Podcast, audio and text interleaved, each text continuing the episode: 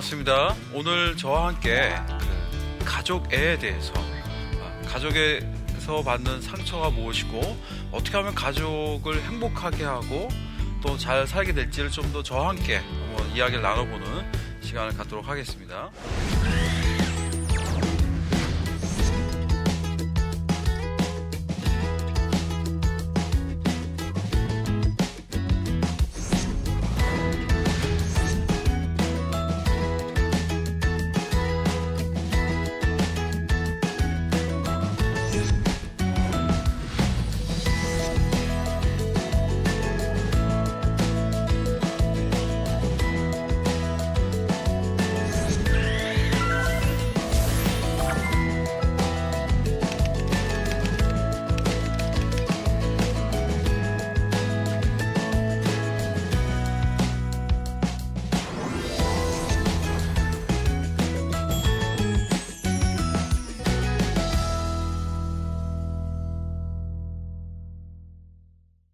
독일의 그 신, 신경생리학자인 요하키 바우어가 그의 책에서 이런 말을 합니다.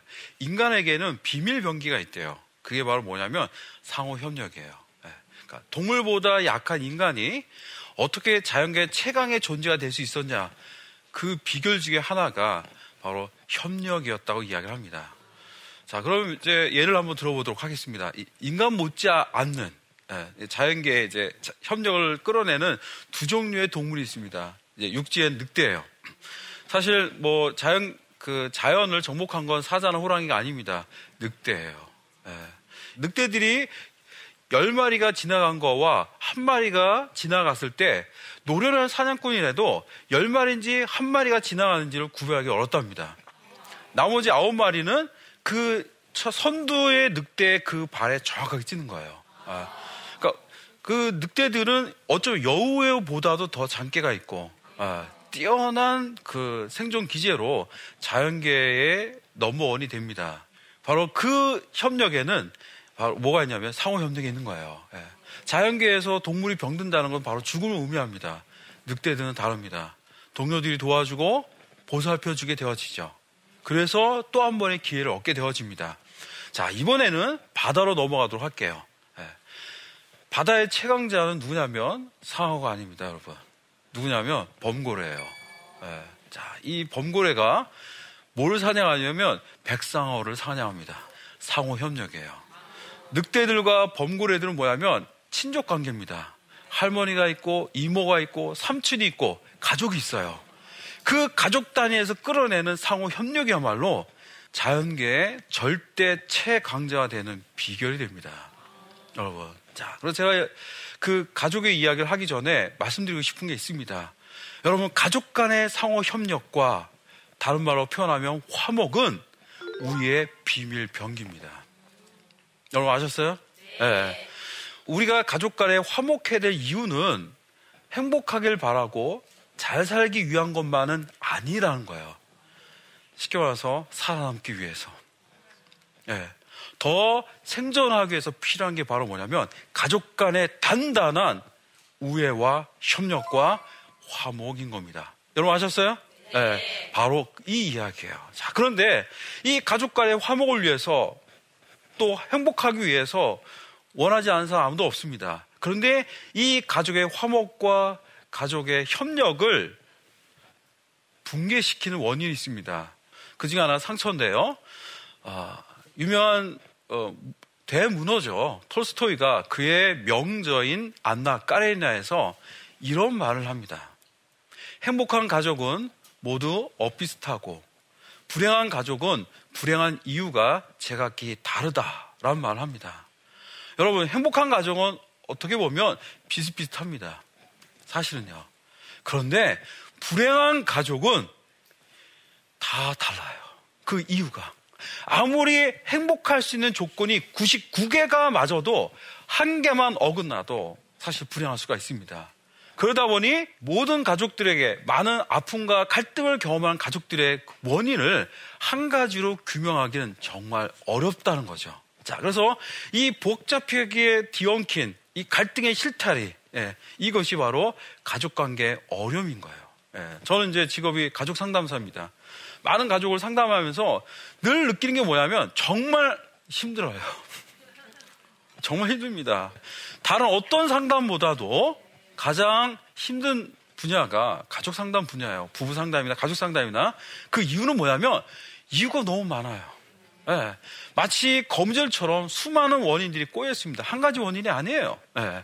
자, 그런 힘겨운 원인들을 풀어가는 것이 저 같은 이제 상담자의 역할이기도 하죠. 네. 자, 그런데 그 꼬여 있는 가닥에는 언제나 뭐가 있냐면 가족의 트라우마가 있습니다. 여러분, 가족의 상처가 있어요. 네.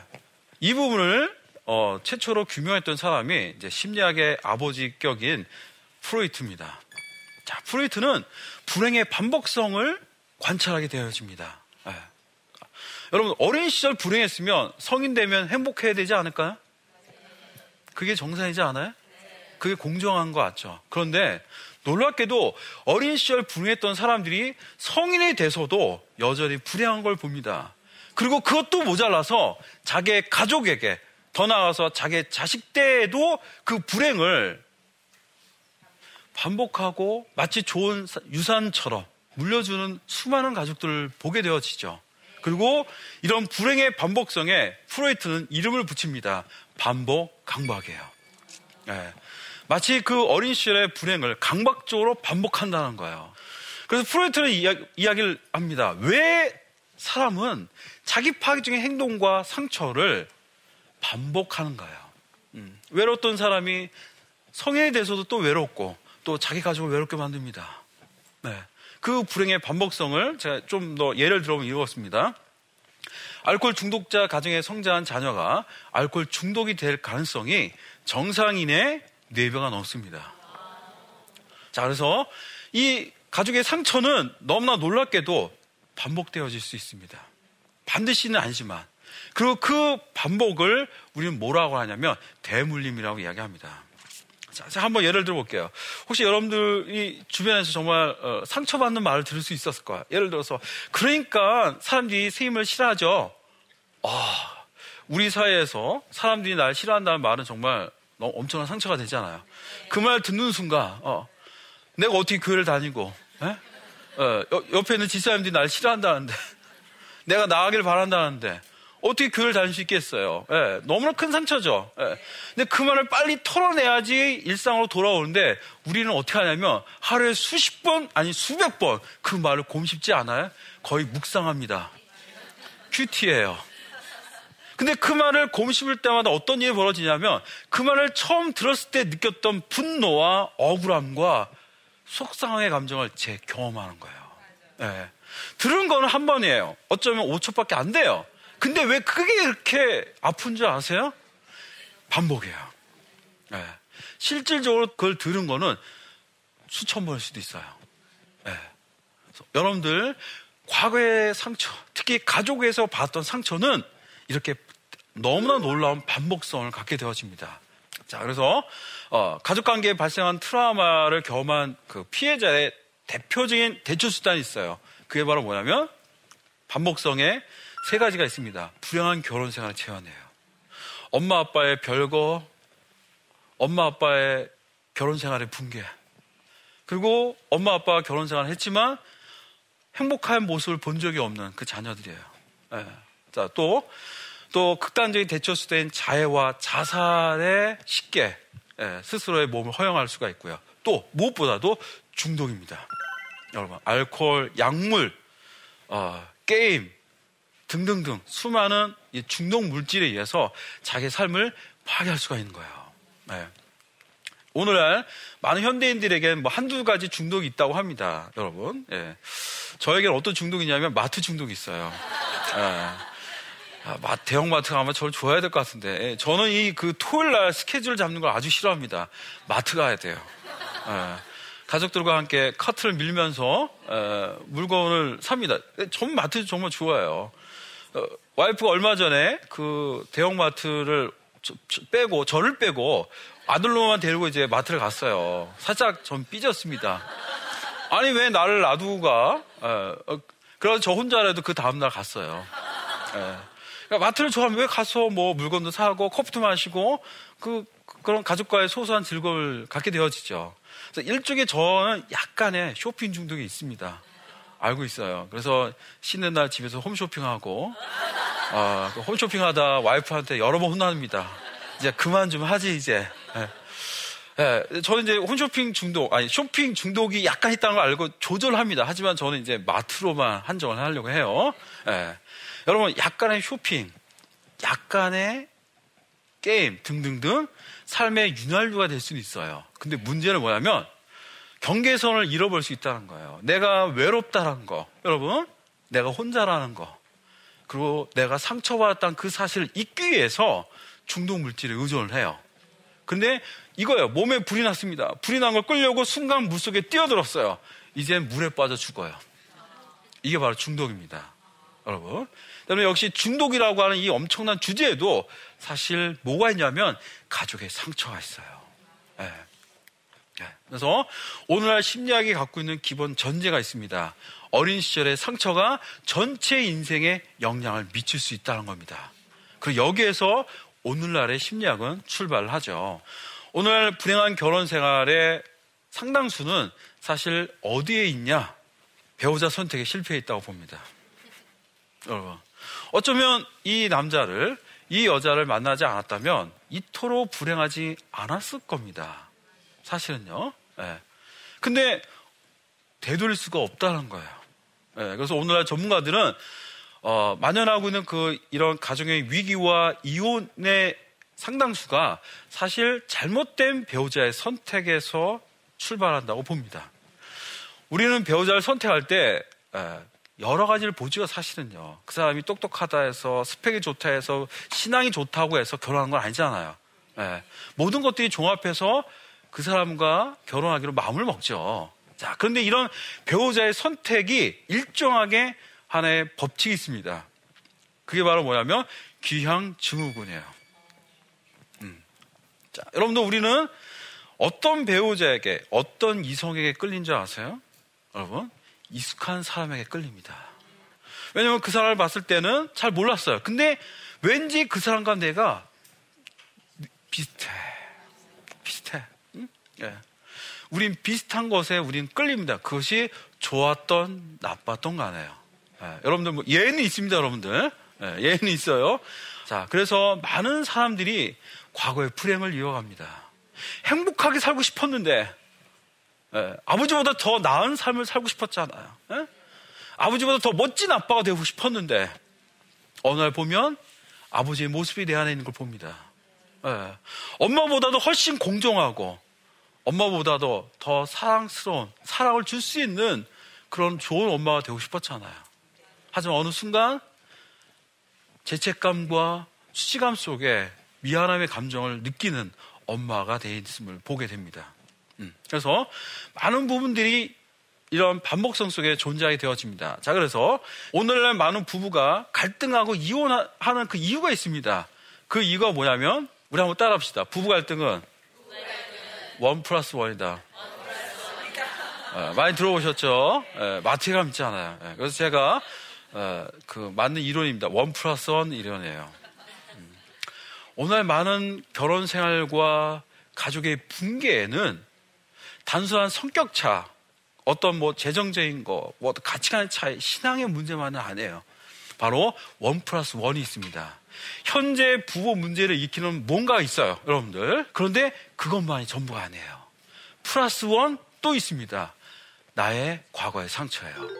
저는 이제 그 2002년도 독일에서 공부를 마치고 귀국을 해서 2003년도 교수가 됐어요. 예. 네. 그 지금보다 훨씬 젊었고 그다음에 경험도 없었고 이제 가슴 설레는 마음으로 이제 첫 강의를 가던 그날을 잊을 수가 없습니다. 가방을 들고 이제 두근두근 거리면서 이제 첫 강의실을 올라가고 있었습니다. 계단을 받고 올라가는데 한 학생이 저에게 다가오는 거예요. 어, 이번에 새로 오신 교수님이죠? 아, 예. 교수님, 제가 커피 한 잔 대접하고 싶어요. 라고 하면서 저를 이 자판기로 데려가서 이 컵, 100원짜리 커피를 뽑아주려고 하더라고요. 근데 저는 지금 되게 긴장이 돼 있고, 예. 네. 그 다음에 이 엘리베이터가 없는 건물이었기 때문에 이걸 들고 올라가려니 너무 불편한 거예요. 그래서 제가 그 학생에게 고맙지만 나중에 사달라고 이제 정중히 거절하고 제 수업으로 올라갔습니다. 수업을 하려고 하는 순간 좀 전에 커피를 권했던 그 학생이 들어와요. 아까는 막 웃으면서 다가왔는데 이제는 인상을 딱 쓰고 저를 노려봅니다. 느낌이 와요. 삐져서 보니까. 수업을 한참 하는데 이 학생이 저에게 질문합니다. 때론 이 질문이 두 가지 형태가 있더라고요. 몰라서 물어볼 때와 얼마나 아는지 테스트하고 싶을 때. 그 테스트형 질문을 받으면 기분이 몹시 상합니다. 바로 그 질문을 쏟아붓는 거예요. 근데 그날만 그런 게 아니라 매주 그랬어요. 강의를 하는 중에 잠깐만요. 교수님 조금 전에 뭐라 이야기했어요? 어, 거의 강의 감별사세요. 무서워서 강의를 못해. 정말 힘든 한 학기였어요, 진짜. 아, 뭐, 어, 그, 나이는 어렸고, 경험도 없었고, 어떻게 그 학생과 화해할지도 몰랐던, 정말 어쩌면 말 그대로 액땜 했던, 예, 그런 이제 시간들이었습니다. 다행히 시간 흘러갔고, 종강이 가까웠습니다. 아, 학생들과 같이 음료와 다가를 먹는 시간을 갖고 이제 마치려고 하는데 제 옆자리가 마침 비어 있을 때 그 학생이 옆에 앉습니다. 살짝 긴장이 됐어요. 왜 내 옆에? 우리 힘들었잖아요, 진짜. 옆에 앉아서 주스를 딱 따서 마시더라고요. 입대고. 그리고 반쯤 남겨서 그걸 저에게 권합니다. 교수님 드세요. 제가 입대고 마신 거 봤거든요.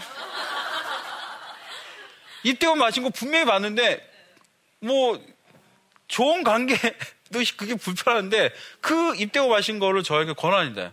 근데 순간 생각했습니다. 그 커피 한 잔에 이게 너무 끔찍했어요, 진짜. 15주 동안. 그래서 그냥 여기서 우리 관계를 이제 정리하자라는 마음으로 내민 그 주스병을 다 마셨습니다. 다 마시고 내려오는 순간 이 학생의 표정이 확 바뀌는 거예요. 아, 교수님 한 학기 동안 애쓰셨어요. 다음 학기도 꼭 들어올게요. 어, 사실 되게 당황스러웠어요. 진짜 화해하고 싶었거든요. 내가 너무 힘드니까. 네, 근데 이렇게 마셔주자마자 해결될 줄은 몰랐던 거죠. 네. 그리고 시간은 흘러갔고 몇 개월 후에 이 학생과 식사할 기회가 있었습니다. 그리고 이때 이 학생이 저에게 여러 이야기를 들려줬어요. 자기는 어린 시절에 너무나 바쁜 엄마 아빠 속에 살았답니다. 그리고 그 바쁜 엄마 아빠에게 가서 예쁨도 받고 사랑도 받으려 할 때마다 엄마는 이거야. 저리가 엄마 바쁜 거 안 보여? 귀찮게 하지 마. 네. 바로 거절받음에 상처가 있는 거예요. 거절받음에. 네. 자, 성인이 됐습니다. 자, 유럽에서 공부한 한 젊은 교수가 왔어요. 커피 한 잔 사주면서 얼굴도 트고 친해지고 싶었던 거예요. 나름. 근데 쌀쌀맞게 거절한 순간 바로 지난날 엄마가 거절했던 그 상처가 어떻게 된 건가요? 덧나은 거야. 덧나은 거야. 여러분. 바로 이런 심리적 현상을 뭐라고 하냐면 전이 감정이라 고 합니다. 우리 한번 따라 합시다. 전이 감정. 전이 감정이에요. 여러분. 우리의 과거의 상처는요. 우리가 가족에서 봤던 상처는 과거에 머물지 않습니다. 아쉽게도. 누군가가 그 부분을 조금만 건들면 너무 아파요. 그리고 그 상처가 더 나는 거예요. 네. 그러니까 너무 아프니까 나도 모르게 그만하라고 상대방을 밀어요. 상대방은 어때요? 황당하잖아요. 네. 이해를 못하는 거죠. 왜? 이 부분이 그 사람의 그토록 아팠던 상처라는 걸 모르는 거예요. 어쩌면 본인도 몰랐던 거예요. 음. 그러다 보니 상대방에 대한 분노, 적개심, 네. 도저히 타협할 수 없는 그 갈등에는 원 플러스 원이 있습니다. 여러분 아셨어요? 분명히 싸우는 이유가 있어요. 두 사람이 알고 있어요. 그건 완이에요. 눈에 보이지 않는 두 사람이 전혀 모르는 부분이 있습니다. 바로 과거의 상처가 덧났다는 거예요. 여러분. 그래서 오늘날 가정 안에 있는 수많은 갈등들이요. 바로 부부의 원 플러스 원입니다. 더 나아가서 교회 공동체 안에 있는 때로는 타협할 수 없는 사랑을 외치지만 하지만 때로는 너무나 아픈 상처를 주고받는 교회 공동체에 있는 그 갈등 속에도 뭐가 있냐면 원 플러스 원이 있는 거예요. 여러분 아셨죠? 네. 네. 자 그래서 과거에 받았던 상처는 조용히 겨울잠 자지 않습니다. 그래서 오늘날 이렇게 그 부부가 격렬하게 싸울 때는 현재적인 갈등의 모습이 있습니다. 여기 두 부부가 하지만 전혀 인지하지 못했던 게 있죠. 각자 배우자가 어린 시절 경험했던 상처예요. 여러분. 아마 여러분들이 살면서 토저히 타협할 수 없는 부분을 마주쳤을 겁니다. 그거는요, 각자 배우자의 상처의 주제예요. 그걸 해결하려고 하고, 그걸 변화시키려고 할 때, 그 사람은 순순히 따라오지 않았을 겁니다. 이 독일의 유명한 심리학자 마츠가 이런 이야기를 합니다. 네, 어떤 얘기를 하냐면요. 어린 시절 상처를 경험했던 사람이 네, 때로는 어, 불성실하고 그리고 나쁜 배우자를 만나는 것이 유익이 이, 이익이 있다는 거예요. 이 말이 안 되는 소리죠. 왜 그러냐면 이거예요. 그 사람은 비난받을 만한 행동을 하죠.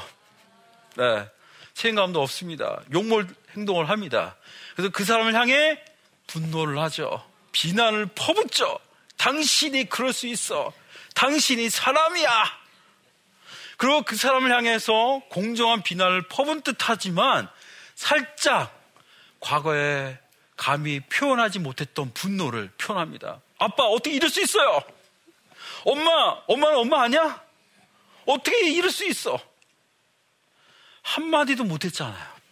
그 분노, 억울함, 속상함, 그 감정을 살짝 살짝 배우자를 향해 배우자 안 통하면 누구에게? 자녀에게, 자녀에게 퍼붓게 되어집니다. 이를 통해서 과거의 상처는 오늘날 현재로 또 들어오게 되어집니다. 여러분. 그리고 오늘 이야기했던 것처럼 가족의 협력과 가족 애는 붕괴되어질 수가 있다는 거죠. 네. 자, 그래서 오늘날 가족 관계는 전위의 전쟁터다. 여러분. 여러분들이 결혼 생활 하시면서 도저히 타협할 수 없고, 그리고 정말 답이 없는 그 갈등에는 현재적인 것만이 있지 않다는 사실을 깨닫길 바랍니다.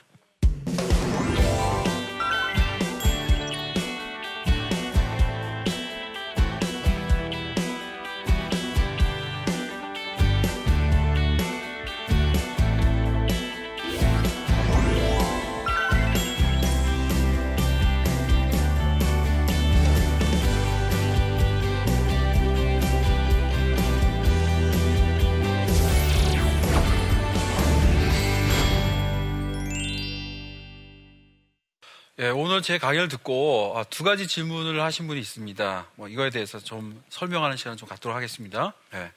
어린 시절 권위적인 아버지 때문에 상처가 많았는데 저 역시 아이들에게 엄격할 때가 많습니다. 어떻게 하면 제 안에 있는 아버지의 모습을 끊어낼 수 있을까요? 사실 참 어려운 주제입니다. 아버지처럼 안 살려고 했는데 어느 날 보니 그 아버지 모습이 내 안에 있는 거잖아요. 예, 참 사실 뭐 남의 이야기도 안 해. 저의 이야기도 합니다. 예. 이거의 출발은 그겁니다. 음, 아 노력해야지. 아 내가 아버지 모습을 버려야지. 어, 아버지를 지워야지. 어, 사실 쉽진 않아요. 어쩌면 쉬운 방법이 하나가 있습니다. 뭐냐면 그 아이에 대해서 감정 이입을 하는 거예요. 어, 아버지가 권위적으로 행동하고 때로는 복종을 강요하고 소통보다는 굴복을 강요할 때 내가 느꼈을 그 감정이 있잖아요. 억눌림. 화가 나지만 화가 안 난 척 해야 되고, 내 감정을 속여야 되고, 그리고 부당하다 느꼈지만 그걸 표현할 수 없었던 지난날의 그 슬픔이 있지 않습니까? 바로 그 감정을 지금 내 아이가 느낀다라고 하는 그 사실에 감, 공감을 해야 하는 거예요. 음, 그래서 아버지를 지우고 뭐, 이건 너무 오래 걸려요. 음, 긴 여정이 필요합니다. 이것도 필요하지만 하지만 일상 속에서 필요한 건 이거예요. 그 권위적인 말 한마디에 복종을 강요되고 있는 그 아이가 지난날 내가 느끼는 그 감정을 느끼고 있다는 그 사실을 먼저 알아야 돼요. 그리고 그 아이의 감정에 공감을 해야 합니다. 그렇게 된다면 자녀와 화해할 수 있게 되고 그리고 어, 무엇보다도 정말 우리가 원하는 어, 좋은 아버지, 소통이 되는 그런 어, 성경에서 말하는 아버지가 될 수 있지 않을까 싶습니다. 네. 두 번째 질문이 있습니다. 시아버님과 사이가 좋지 않은 시어머니가 점점 더 저와 제 남편에게 집착하시는 것 같습니다. 지혜롭게 해결할 방법이 있을까요? 사실 너무나 힘든 문제네요. 음. 여러분, 부모와 자녀 간에 두 가지 주제가 있습니다. 하나 예착이에요. 네. 자녀에게 충분한 사랑과 애착 관계를 형성해야죠. 근데 이걸로 자녀는 성장하지 못합니다. 분리가 필요합니다. 이게 두 날개예요. 애착이란 날개, 분리란 날개예요. 이럴 때 자녀는 세상을 향해 자유롭게 날아갑니다. 자, 그런데 누가 어떤 부모가 자녀의 분리를, 독립을 원치 않겠습니까, 여러분들? 그런데 그 독립을 원치 않는 경우들이 있습니다. 부부 관계가 안 좋을 때예요. 여러분, 부부 관계 안 좋을 때 그 문제를 해결하기 위해서 자녀를 끌어들입니다. 이걸 전문 용어로 뭐라고 하냐면 삼각관계라고 합니다. 비극의 씨앗이죠. 삼각관계에 들어오는 순간 자녀도 역시 그 갈등에 똑같이 휘말립니다. 자, 여기 있는 남편과 며느리는 그 갈등에 똑같은 장본이 될 수가 있다는 거죠. 이 며느리는 아는 거예요. 네. 그러니까 그내 매몰차게 거절할 수도 없고 그렇다고 허용할 수도 없어. 왜? 너무 힘들어요. 여기에 필요한 게 있습니다. 균형이에요. 힘들지만 힘들지만 어, 어느 정도 그 부모에게 예를 갖추고 그리고 부모님의 그 하소연을 들어주고 어, 공감해줘요. 얼마나 두, 양쪽에서 하소연을 하겠어요. 네. 그걸 들어주지만 정작 그 안에 들어가지 않으려고 애를 쓰는 겁니다. 그러니까 사실 답이 별로 많지가 않아요. 어쩌면 방법이 별로 없어서 이런 대답을 할 수밖에 없습니다. 이야기를 들어주고 공감을 합니다. 매몰차게 분리하고 연락 끊는 거는 또 좋은 방법이 되지 못합니다. 또 다른 식의 어려움이 올 수 있어요. 자, 공감을 하지만 들어가진 않는 거예요. 아, 그러세요? 어, 너무 힘들겠는데요, 어머니. 그거요. 아셨어요? 네. 네. 자, 이런 방법을 취한다면 풀어갈 수 있지 않을까 봅니다. 오늘 저와 함께 가족 애라고 하는 주제를 살펴봤습니다. 가족은 우리에게 가장 소중한 사람들이죠. 네. 그리고 또 가장 힘들 수도 있습니다. 음. 가족의 협력과 화목은 단순한 어떤 행복의 원천만이 아니라 우리의 생존일 수 있습니다. 네. 그렇기 때문에 우리는 더 가족의 협력과 가족의 애를 위해서 더 노력을 해야, 해야 될 것 같습니다. 감사합니다.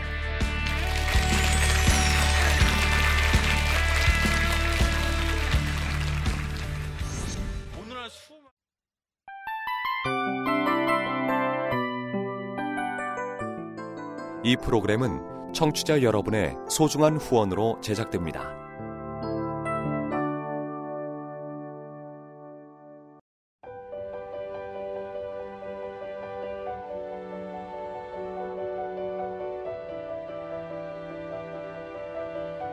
세상에는 수많은 교회들이 있지만 더 깊이 있는 말씀 강해를 찾기 위해 크기로만 교회를 선정하지 않습니다.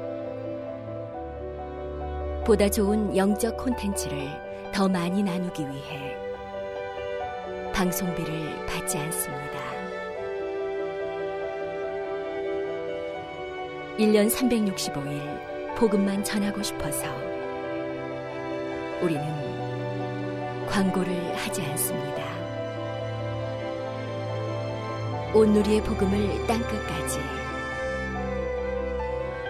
CGN TV와 함께 땅끝 성교사가 되주세요